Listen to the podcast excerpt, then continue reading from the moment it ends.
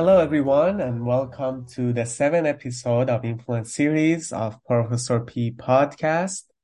My name is Parsa Pekar. I'm a psychotherapist, professor, and author. And today, through this podcast, we're going to be answering the question of what is ethical influence? And we want to focus on this topic because this is such an important subject as we talk about influence and of course, when we talk about influence, we talk about leadership. So for today's show, I'm going to be doing a book review on Brené Brown's Dare to Lead.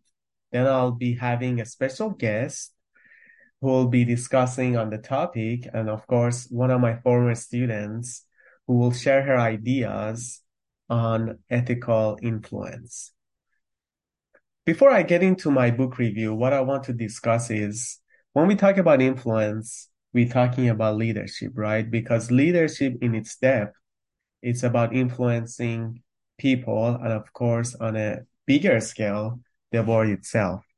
And ethical means this is something that has certain values that we count as important. So it's important to always understand that when we lead or when we have influence, we want to make sure it is something ethical and something that is taking into consideration people's best interests in mind.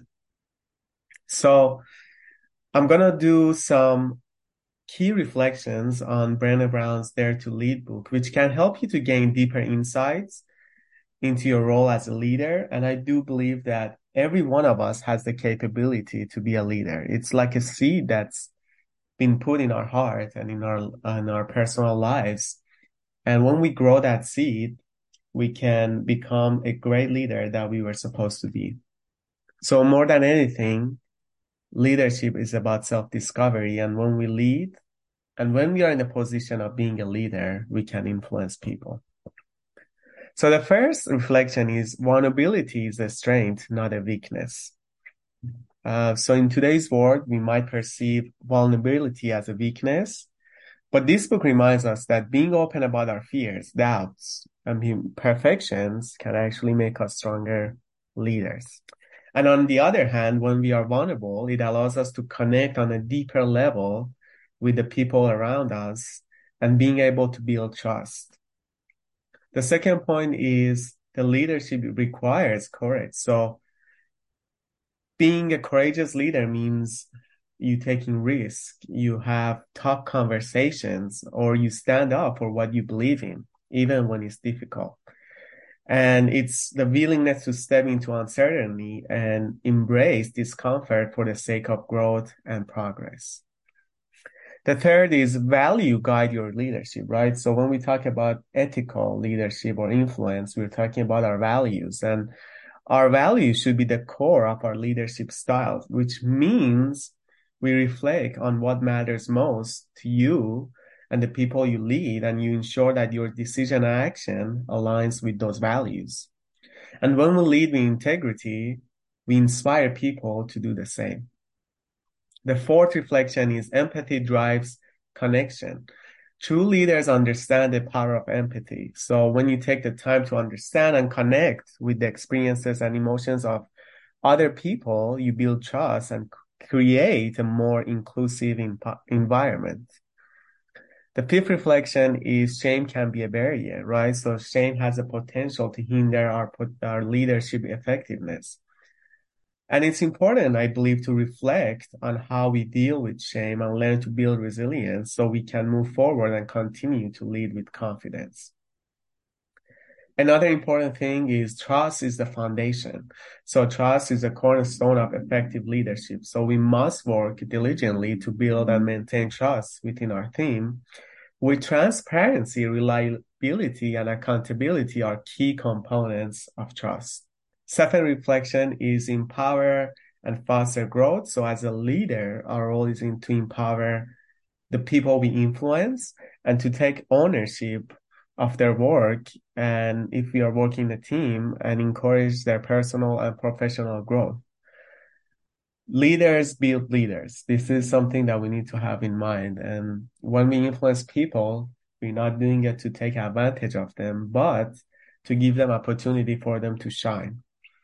The eighth reflection is effective communication matters, act, which is active listening when it comes to communication and being open and honest, which are very important skills for a leader.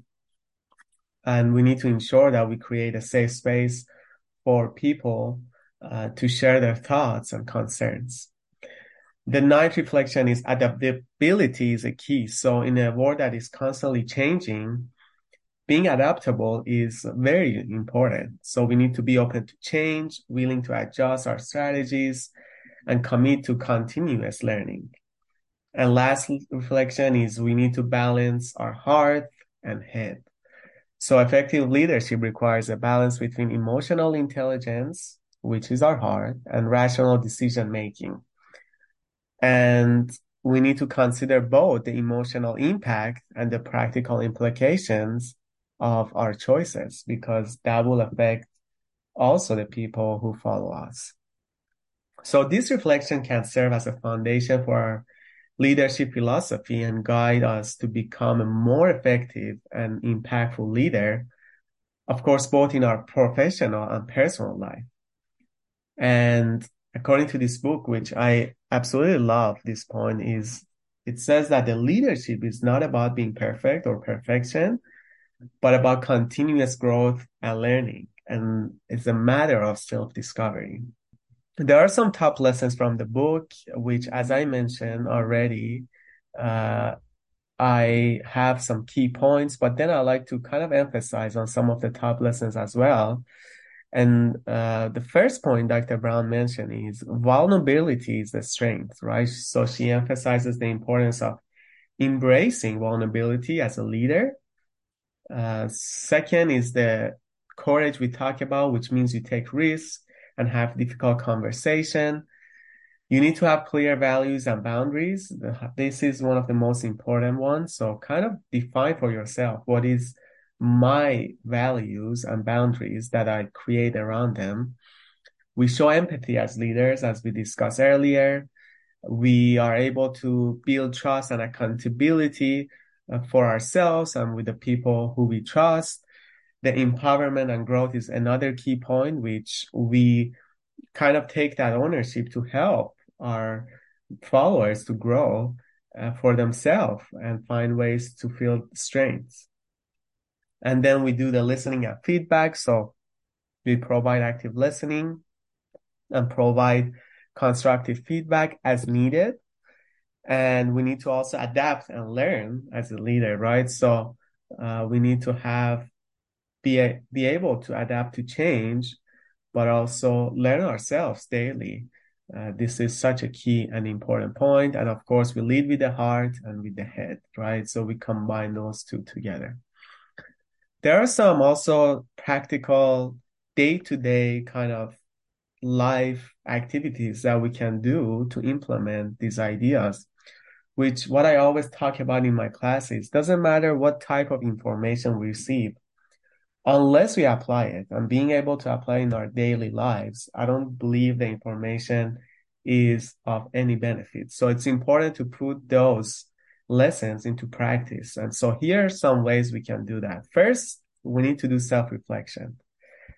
Self-reflection is such an important matter that I always encourage every person that I talk to to think for themselves. And this is where self-reflection comes to being. We, as a leaders, uh, we need to reflect on our own leadership styles and values. So some question we can ask ourselves is, what are my core values? What kind of leader do I aspire to be? So this can help you to understand, okay, what do I want to be and what kind of leader I want to be remembered as. The second, we need to embrace uh, vulnerability by sharing our thoughts and feelings and experience with people. I always talk about that when we are vulnerable, it makes other people to be vulnerable as well. And as leaders, we need to take that initiative approach. So when we do that, our followers and those who trust us will be able to be vulnerable as well. And we create that closeness with them. Third, we need to have courageous conversations. So we don't want to shy away from difficult conversation. As, and I believe this is one of the problems that we currently have in our world is we are trying to stay away from those conversations, which are so important. And we'll be talking later with our guests why that's such an important thing to have in our world. Fourth, we want to make sure we set clear values and boundaries. I cannot emphasize this more that when we have those boundaries and have a clear value of, of what who we are, we create respect around all of relationships. So it's so important for us to have those and make sure we enforce them as necessary. We want to practice empathy, right? By active listening. And sometimes it means you're just being there for that person, whoever is in, in front of you. So empathy is such an important thing and you show your support and understanding and you create a safe space for people to share their thoughts and feelings instead of shame, you want to have resilience. So when you make mistakes or face setbacks, focus on resilience rather than dwelling on the shame. This is so important. And I've been talking about so far in our different episodes on how we should change our languages, right? So when we make mistakes, don't even call it mistake. Call it as something that you've learned, right?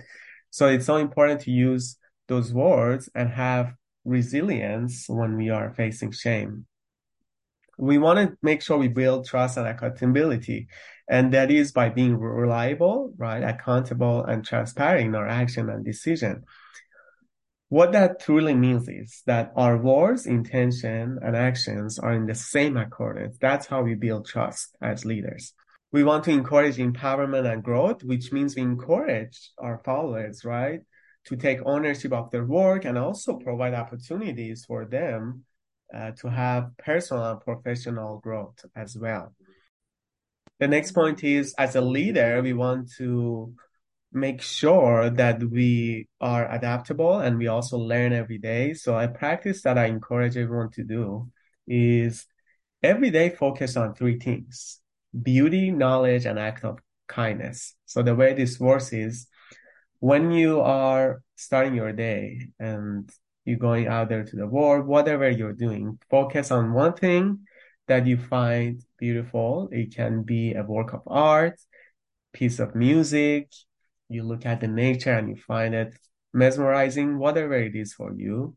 Second, you want to learn at least one le- one thing, which can be from a book, or let's say you hear a podcast, or you do self reflection, right? So you want to make sure you're in that learning mindset. And lastly, is an act of kindness, which it can be as easy as, as we've been talking, active listening, being able to even, you know, provide a smile to a stranger. That can be an act of kindness, whatever that works for you. And when we are able to practice those three things that I mentioned daily, which are beauty, knowledge, and act of kindness, we are able to focus on something that is positive and noble. Please stay tuned as we'll be back with our guest.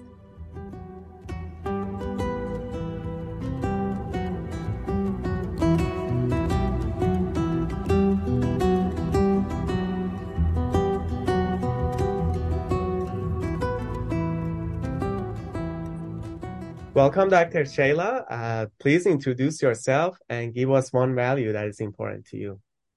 Hi, everyone. Hi, Parsa. I am Dr. Sheila Nazarian. I am a mother of three. I am married to a brain surgeon. I am an Iranian Jewish immigrant um, and an activist and a plastic surgeon. That's very interesting, Dr. Sheila, and something I want to talk about because as a plastic surgeon and being an activist, uh, that's such an interesting combination. So uh, today, Dr. Sheila, we are talking about ethical influence and how it affects our world. So first of all, I want to hear how you became an activist and what led you to do that, and then what the ethical influence means to you personally. Yeah, so I uh, was really good at art and uh, I, I, was really good at math and science. And so my father was a physician, he's a pathologist, and we always had that, I guess, doctor influence from him. I think he originally wanted to be a musician, but he came from a very poor family, so he had to put that on the back burner. He still plays a lot of instruments self-taught, but he basically had to become a doctor to support his family out of poverty. Um, my uh, mom was a housewife and always encouraged me and kind of was my biggest fan. We came to the US when I was seven years old by the time we got here. And we, you know, kind of had an escape story, much like a lot of um, Iranian immigrants do. But we went through the desert, uh, uh, through the desert into Pakistan, mm-hmm. slept in the desert one night. We were seen by border police. They started shooting at us, but thank God we got away. And then we waited in Pakistan for a few months, waiting for our visas, reunited with my father in Vienna, and uh, together as a family came to the US. So I think for me, it was kind of a difficult transition. I was very, very skinny. I, you know, English was my second language. And so it was difficult kind of making friends. And, um, I think my mom was my biggest fan in that sense. Um, that she was like, you're so smart, you're so beautiful, even though I, you know, wasn't hearing any of that from, you know, peers growing up. Mm-hmm. Uh, and so, you know, she always encouraged me and I looked into medicine. I thought it was really cool to help people. And, um, I thought I wanted to be an orthopedic surgeon because I liked wood shop and designing things and building them. And then when I finally got into it, it was just not as artistic as I thought. It was very cookie cutter. So one of my friends said, Hey, why don't you look into plastic surgery? And I did. And that's when I fell in love with that and became a plastic surgeon. Um, you know, I started doing, I also did business school between general surgery training and plastic surgery training. I had three children during residency. Mm. And I always really liked the creativity of marketing and business in general. And I think, you know, the way I look at business, it's kind of the psychology of how people spend their money. And that was always very interesting to me. Mm. And so when I came out, I did a lot of, um, marketing myself on social media. I got a lot of um, requests to be on TV and to do, you know, kind of these expert beauty topics. Um, eventually, I got a show on Netflix, and that was a few years ago. We got nominated for People's Choice Award. We got nominated for an Emmy Award. And so that just made my platform grow even more. And then my daughter applied to my high school. My kids are getting, you know, they're in their teen mm-hmm. years. And I was like, oh my gosh, I don't like what's happening on college campuses. I don't like that kids feel like they have to hide who they are. They're so afraid of getting canceled. Um, everybody's walking on eggshells. What's the point of college if you can't talk to people who think differently from you? Mm. And uh, so I just started speaking up on my social media. I remember I started speaking up about, you know, anti-Semitism first. I remember I lost 3,000 followers in the first 30 minutes with mm. my first post. And I went into deep like trepidation. You know, I was like, even doing like hashtag Shabbat Shalom freaked me out because in Iran, you never said you were Jewish. You never mm. put a mezuzah on your door. You never like put Hanukkah celebrations up. It was just a very quiet thing you didn't talk about. And so I just said, you know what? My parents didn't risk everything to bring me to America to shut up. And so I just started going crazy and my Instagram basically went from being a beauty Instagram to a Jewish slash free speech slash just, I don't know, America loving, appreciative to be here, especially now with all the stuff happening in Iran. Yeah. As, as a woman, I mean, that when I asked my dad, why did you guys leave? They said, we just saw that there was no future for women in, in Iran and we have two daughters. So we knew we had to get out. And knowing that 40 years ago, imagine, you know, how much it's moved in that direction over the last 40 years. And so I think um, the way I say it, it was it was kind of like a survival gut instinct to speak speak up. It was uh, not something that I couldn't do, even though I knew it could be to the detriment of my business. Mm-hmm. And do you think that has affected? I mean, you mentioned you lost 3,000 followers, and I want to ask in what ways it affected your business. But before that, Dr. Sheila, what I want to mention is I can relate to your experience because I came when I was 14. And of mm-hmm. course, I can relate to so many things you mentioned. And as you said, also, I think even as a woman, now we see, you know, it's the anniversary of Mahsa Amini's death is coming, which was so sad. Mm-hmm. So I can see some of the reasons why you wanted to stand up. And I believe that's really courageous and amazing. Uh, but I'm sure that affected, as you mentioned, your business in some ways, or maybe even positive ways. But I like to hear how that affected your business. I, I literally thought I was just going to go out of business. I think that's the mentality I went into this with, but it was almost like I can't even live with myself if I don't speak up. Like, how can I post about breast augmentation and Botox when people are dying and Mm, kids are being harassed for their religion? Um, I just, I couldn't, I couldn't not speak up. But I think what happened, and I've learned so many things over the last three years when, from when I did started just, you know, saying what I think. Imagine that in America. mm, Um, I've I've pulled in people who share similar values. I it's been great for mental health because I can actually say what I think and I don't have to be constantly self-censoring, which can be exhausting.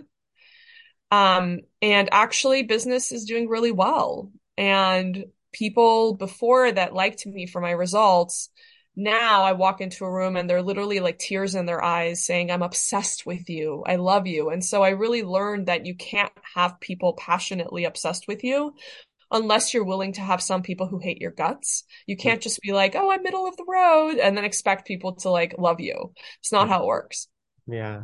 And the way I also look at it is you either in, you know, fight, like when you don't stand up for something, I think deep down, you know, in your conscience, you need to. So you're in that fight with yourself if you don't. And that's the worst thing and last thing you want to be, right? Where you Mhm. kind of resist that urge to speak up for what is true to you and your values and what's important to you. So Yeah. uh, that totally makes sense. Um, in terms of ethical influence, uh, Dr. Sheila, how do you see that in your day-to-day life? How do you use that? Because I do believe, as you mentioned, you have this great influence in your work and now, you know, through your social media and your activist work. So how do you use that? Because to me, it sounds you use it in such a positive way, the, the influence, and I believe that's really great. So, um, how do you use, use your voice or influence to affect people positively? I actually use ethical influence in two ways. I think with COVID, I realized how easily influenced people are. Hmm.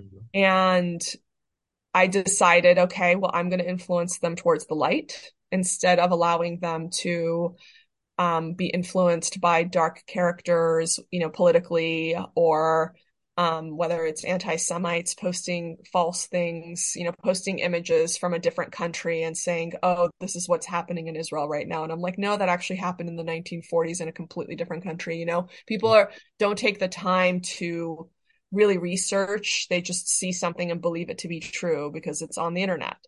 So I, I really felt like I had to dispel some um, falsities and really lead people towards, hey, maybe maybe you didn't think of something like this, or here's the other side of the story that mainstream media or um, you know, other influencers aren't telling you. So that's one way. So politically and religiously, I use it.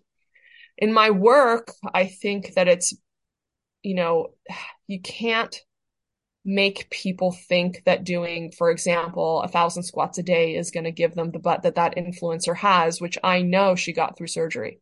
Hmm. Or telling girls that if you don't have your lips looking this way, you're not beautiful. Hmm. Or because some people, let's let's face it, can't afford to do their lips or can't afford, you know, this and that. I think it's good to tell people what doesn't work so they're not even if they're spending $20 here, $10 there, if they're spending it on something that doesn't do anything, I think on one end they need to know that. And on the other end, they need to know if you actually want to achieve this, it's not through working out. You know, this person actually had a procedure done and this is how you can tell.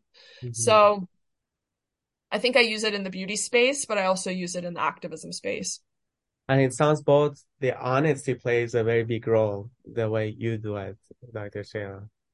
Yeah, and I mean, I just yesterday, you know, I was I posted, you know, I did my own injections in my face um a couple days ago and I just came on I said this is what the swelling looks like the next day. This is what the needle marks look like, you know, and I think a lot of times influencers don't share the things that they're actually doing. They'll be like, "Oh, I got 50 facials," you know, or like, "I'm putting olive oil on myself," where, you know, wait a second, you're 50 and you have no hanging skin on your neck. That's not olive oil. Hmm. Yeah. I think what you also mentioned, Dr. Sheila, we live in this age where, you know, there's social media, of course, and everyone has an access to information, and there's so much information out there. There is the news, which I have my own, you know, idea about that, and other things where people are influenced by, right? I mean, I think as a human beings, we are always influenced in one way or another. And everything is trying to grab our attention, right? That's what everything does in the world. So we need to be, first of all, I think very careful of who or what influences us and then kind of think for ourselves, okay, is that true or not? So I think the question I have is, what do you think are some common like ethical dilemmas that people face when trying to influence others and how they can navigate these situations, you know, when they are facing those dilemmas? Yeah, I mean, some ethical dilemmas are money. Hmm. So whether it's not speaking up for fear of losing money or contracts or um saying something is you know it could be something as innocuous as oh I love this curling iron for my hair but you're being paid to say that and you're going to just throw it in the trash the next day doesn't kill anybody you know I had one of my influencers tell me like yeah I could just say I love this curling iron and nobody dies you know? But as an MD having the MD after my name I I just can't vouch for everything that you know people offer to say works. Like i had this guy approach me at one of our surgical meetings and say i will pay you to say that i do your seo or I, i'll pay you to say that i did your website. And i'm like no. You know? So i think um it all usually comes back to money or control in some way uh you know the ethical the ethical dilemmas um yeah I don't know. What have you found? What do you think you see? That's a good question. I would agree that uh, money can play a part, and I think the reason money can play a part because it gives people power. And um, I think power is something that all humans seek on some level, which I define it as having control over your circumstances, right? Which money hmm can give in many situations. If you have money, for example, and you get sick, you're able to go to a good doctor, right? So power in itself, I don't see it's a bad thing, and I do believe it's something that every human desires deep down. But of course, it becomes corrupt when we seek it in the wrong way, like anything else in life, right? There is the positive and negative side to it, and uh, that's when it's become problem and you know a challenge for people. Uh, so, Dr. Sheila, I, I think what makes me interested to ask you is for people who maybe have a hard time standing up for whatever reason, right? There might be that fear of losing their business. You know, I'm sure there are people in Iran that for security reason, and it makes sense to me to some degree. Because if I was there, for example, too, I'm not sure how I would react. I'll be very honest. Um, what do you think some of the ways maybe they can stand up and share what they think, right? Or what they truly value in their life, stand up for what is right, basically. Yeah, I mean, I think that I fully recognize that I'm in a different position to speak up in the US, and I have no place telling people in Iran how to speak up when they're not allowed to carry guns. They're not allowed to, you know, say what they think uh, publicly, and they're in real danger of bodily harm. I think the only way to speak up is to come at it in numbers like they've been doing. And come, you know, in numbers, there's power. Um, but that's why I'm such a proponent of the Second Amendment in America. Anywhere, you know, where you look that they've taken the guns away, it hasn't, out of the population's hands, it hasn't turned out well. And uh, as you know, they took the guns away from the population, and they they really it's it's very difficult to um, defend and protest and not be jailed and beaten and raped and killed. So I have no place telling the people in Iran how to stand up, but I will tell you, um, for me, you know, I was a Persian girl. I wanted to be told what a good girl I am. I I wasn't born this way. Uh, but what I did is I just started with a little bit of discomfort. So Mm-hmm. I did hashtag Shabbat Shalom. That was very uncomfortable for me. And I kind of went with that for a while. And then I start speaking up a little bit more and push pushing myself into that uncomfortable space a little bit more. And Mm-hmm. then see how that went. And then a little bit more and a little bit more until now I just say whatever I think. And it might be the least popular opinion in the room, but I'll say it and I'll say why, and I say it with love. And I think people know that I'm coming from a place of love and I'm not trying to divide people, but I just want people to think and I want people to, you know, have a good old-fashioned debate. Like when I was in, you know, school, they would make you debate both sides of an argument. Yeah. You know, now it's like I was at a party and I was just talking to this girl about, I don't know, political candidate. She's like, I can't even talk to you right now. Like nobody wants to like even have the conversations or the debates anymore. It's sort of like so um one way in people's heads Mm. that and they don't want to be uncomfortable. You know, they call it I'm triggered. You know, like I hate these words. It's like go to Iran and then tell me how triggered you are here. Yeah. Yeah. And also the way I, I look at it as well is like when you do stand up up for yourself, you feel empowered, right? As you said, like you do little and then you feel empowered. So And then you empower others to do the same. I can't. I, I'll tell you, like, there's a radio host that started speaking up. She's on Sirius XM. She's the one who inspired me to speak up, just, just seeing how she did it. Now that I'm doing it, everywhere I go, people are like, I see you speaking up and I'm starting to speak up too. So I think it's contagious that there's such a need right now. There's such a pendulum swinging towards people just being fed up Hmm. and not wanting to be silent anymore. Uh, so I don't know how bad it has to get for people to feel that way, you know, en masse, but I, I certainly feel a lot less lonely on the internet right now. Yeah, I understand. And as you mentioned, I think since we are social beings, if people see you stand up, they start to do it the same. And I think one example I remember from my own personal life, I remember one time I was at a Starbucks. It's a very simple example, but I think it makes hmm sense. And this guy came and he was so rude to all the employees and he was shouting. And I just, you know, and people I could tell were very uncomfortable. So I just told him, I'm like, hey, this is not right, what you're doing. I just kind of spoke up and he started kind of talking me back. But when he did, other people in in the you know store started to speak up to him and he left. hmm That day it really made me think. I'm like, okay, if someone stands up, others will have the courage, as you said, to stand up themselves as well. And I do believe if you stand up for a cause and you truly believe in it, and of course it's something you it's of a good value, people start to respect you even if they don't agree, right? And Yes. that's how you gain respect in your life by standing up for something, not just to agree with every, what everyone's saying. That's like I think most politicians are like that. They just agree with people for their own ben- reasons gain and interest. But when you truly stand up for a cause that's important to you, that's of good value, you start to gain the respect of people. Yeah. And also, I just wanted to say too, for people listening that are so afraid of being canceled, you can't get canceled unless you give into it. Yeah. So you know, somebody says you're canceled, if you just keep going, you keep talking, you keep saying it unapologetically, you will never be canceled. You will just, goodness will come into your light. I, I, one of my friends said God rewards the authentic. So Mm, just stay authentic. You will attract your tribe. You will be around people that you actually want to be around and who actually appreciate you for the real you, not for who you're pretending to be.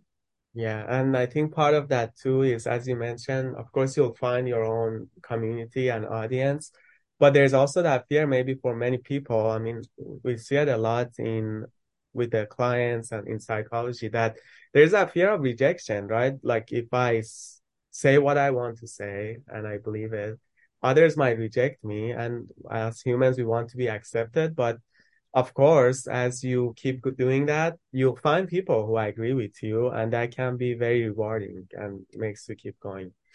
Uh, Yes. so Dr. Sheila, if someone wants to become influential, what would you recommend them to do, or what is it do you think the way to be influential? I mean, um, are you talking about like social media?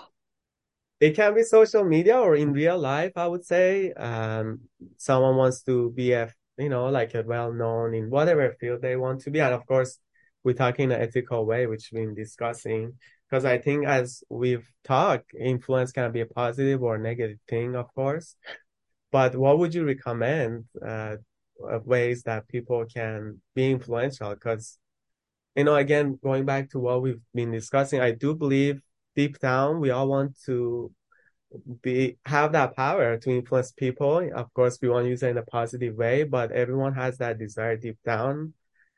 I see it in all people of different walks of life, and I think it's a good thing. It's it's No, way. it, it is. I heard this one thing that people were saying, you know, an ego is very necessary to succeed.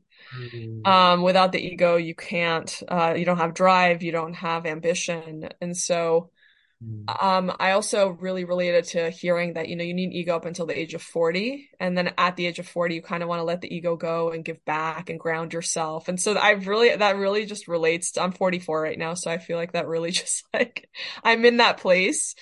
Um, I don't know if everyone wants power influence. Like, I feel like some people just want to go live in the mountains and like live a quiet life and have animals and a farm and grow their own vegetables. I've seen that too. So, um, I think if you want to be influential, it is like it's not something that like I necessarily went after. I just knew how to market myself. I knew I had unique ideas, especially, you know, among doctors.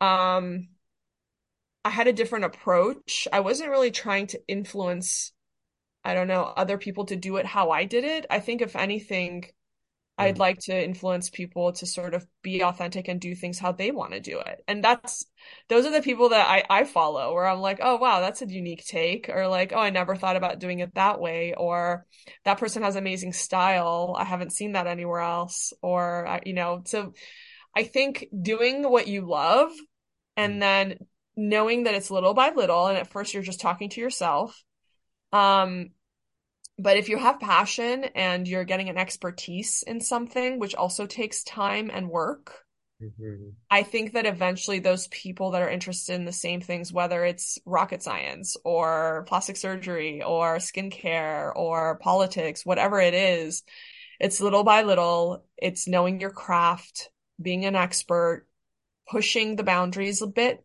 and doing things in a unique way that that that people, you know, are piqued, their interest is piqued. And um, you know, just sort of staying true to your, for example, for me, I'm staying true to my aesthetic. So I never follow these beauty trends.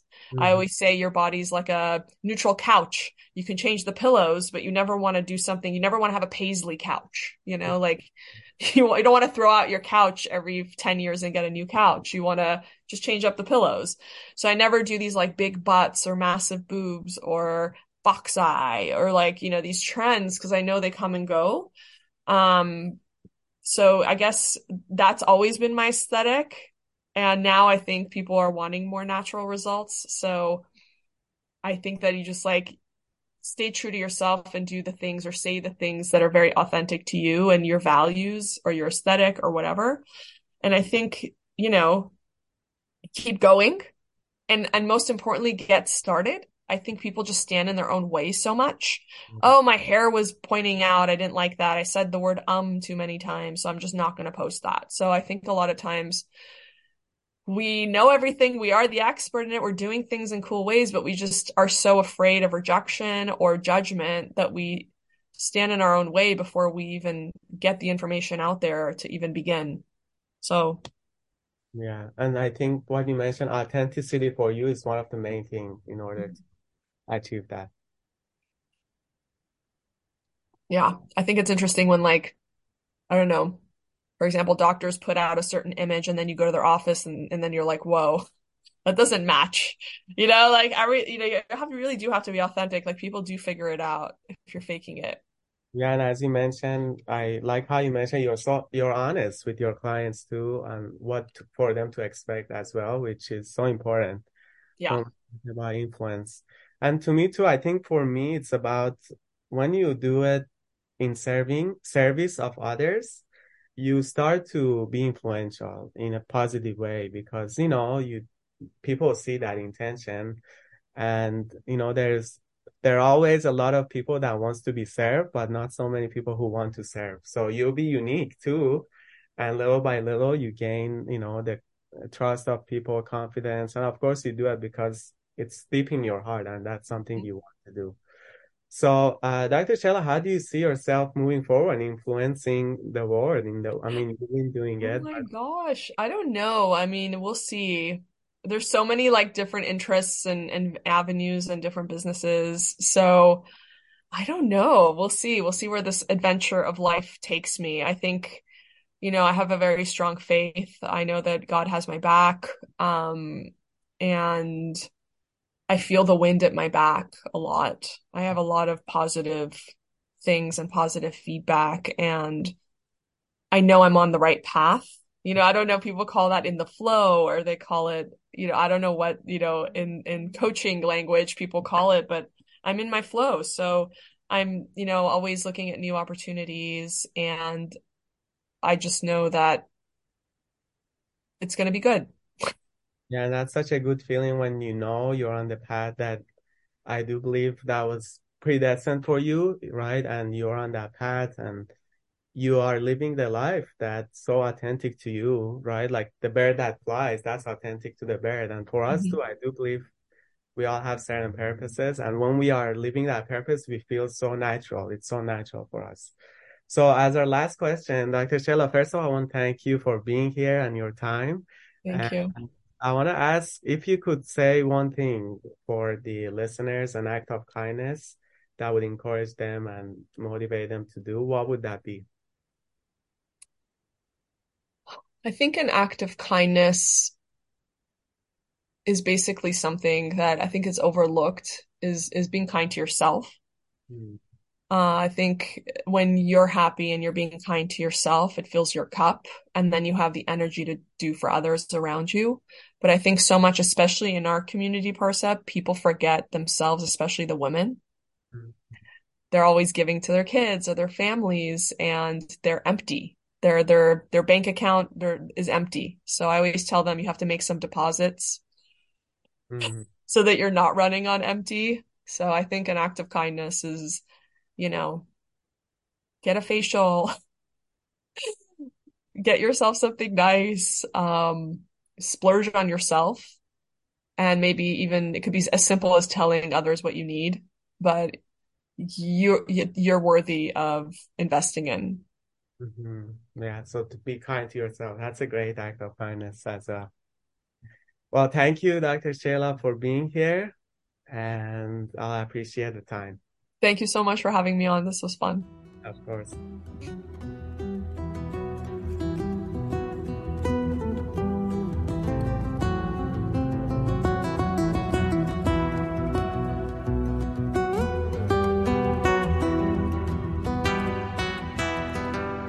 Marla, welcome to the show. Hello, Professor. Good morning. How are you doing today? I'm doing good. How about yourself? I'm doing great. Thank you for asking. So, Marla, please give a little introduction for of yourself and one value that is important to you. Okay. Um, so my name is Marla Morales. I'm currently a student at Pepperdine in the master's program. Um, I'll be done in April and I'm in the MFT track. And um, I am in the faith-based internship right now. Um, and one value for me, I think, is um, faith.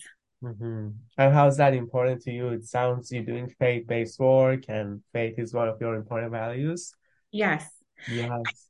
Sure. So it's important for me. I think that that's what keeps me grounded. That's what keeps me going. That's what keeps me centered.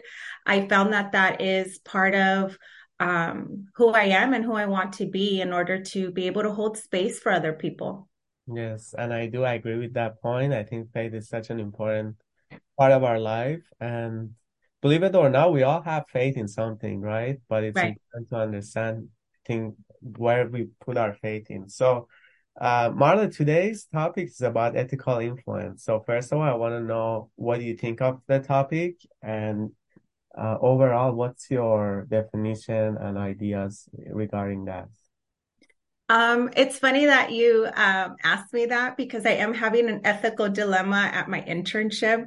And Mm, so um, I think that it's something, especially for us right now in practicum or being a student and being an internship, it's so important to get a clear definition of what being ethical is and how to be ethical starting off your career. Um, and so I'll get back to that. I want to just, you know, quickly share just in my experience in the internship where I am, I inherited a case from a therapist that passed away. And it looks like there was a lot of blurred boundaries. And so now this client is left with, you know, grieving for this therapist that she saw like a father, but there was a lot of broken, um, you know, unethical things that he did. Mm. And so I feel unprepared. I'm not sure what I'm supposed to do with that because I'm not getting support at the agency where I am. Yeah. And so that's something difficult, especially for me coming into this field. I think that, you know, we have a more of a higher standard to be ethical, to do things right, um, you know, to follow, you know, the rules. Um, and so I'm struggling with that right now. Mm-hmm. Right. I was going to ask you, what do you think some of the dilemmas of ethical influence? So it sounds you that you've been facing some. Yes. So I think because for me, I'm a very, um, you know, I try to to be very ethical i try to do things you know by the rules. If you know i learned something and i learned that it's wrong i try to reprimand that. I try to repair that. Um, you know i'm i'm very good right now at calling the BBS you know kind of hotline and asking for consultation even now as a practicum student.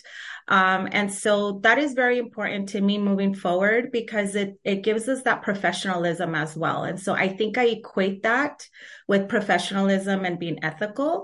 Mm-hmm. Um, and with this place, I feel that they present themselves as they are professional, but their un- their ethics are a little um, questionable. Mm-hmm, mm-hmm. So for you, consultation sounds one way you deal with that dilemma. Is there are there any other ways that you deal with those? Yes.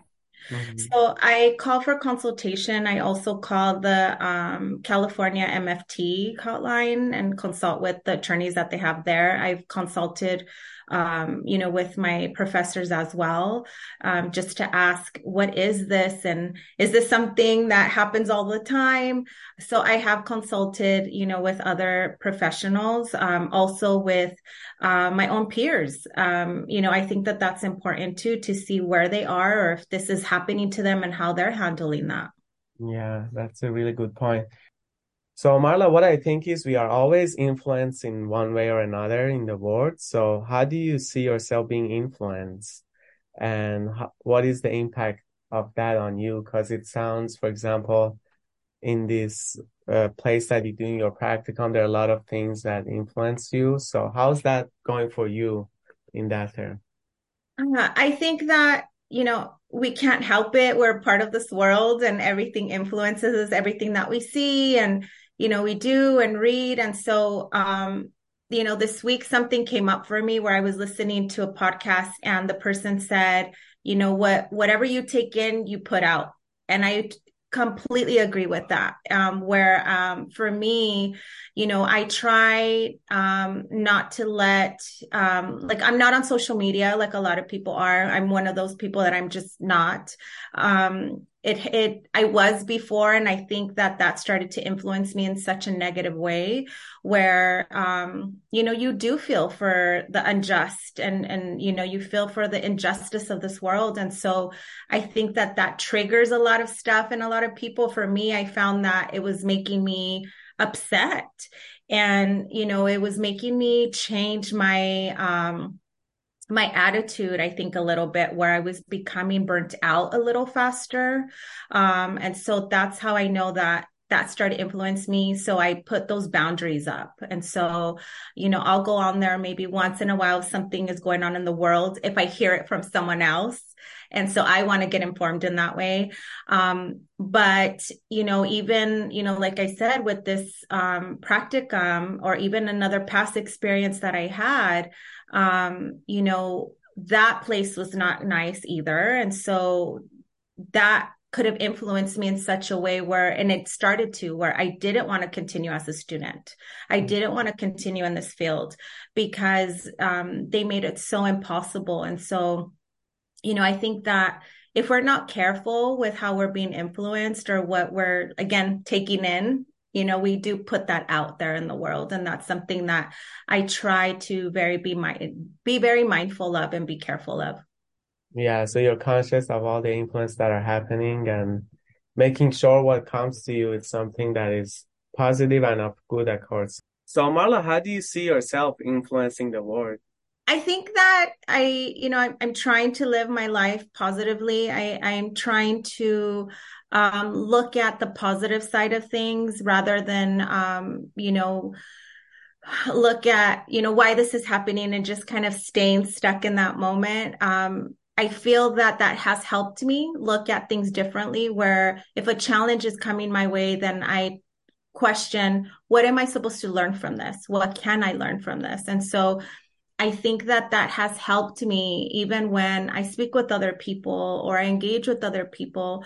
Um, I'm hopeful that that is something that I'm also um, showing that I'm I'm trying to look at the positive side and you know kind of um, how can I explain shine that brightness or that positivity you know wherever I go.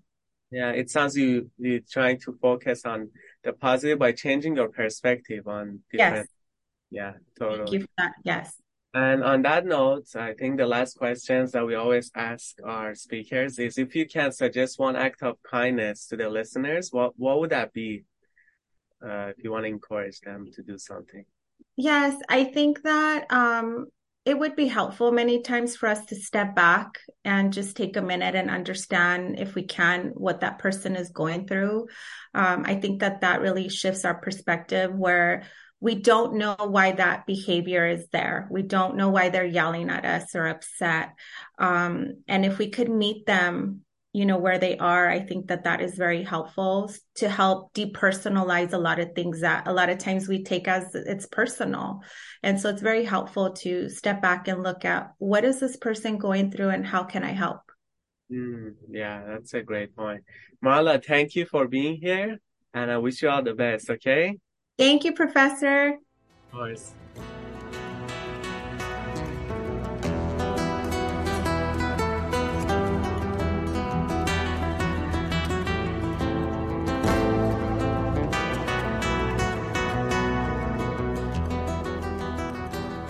Thanks for tuning in, and I look forward to be with you in the next episode. And meanwhile, if you want to stay connected, you can reach me via email at contact at parsapaycar.com.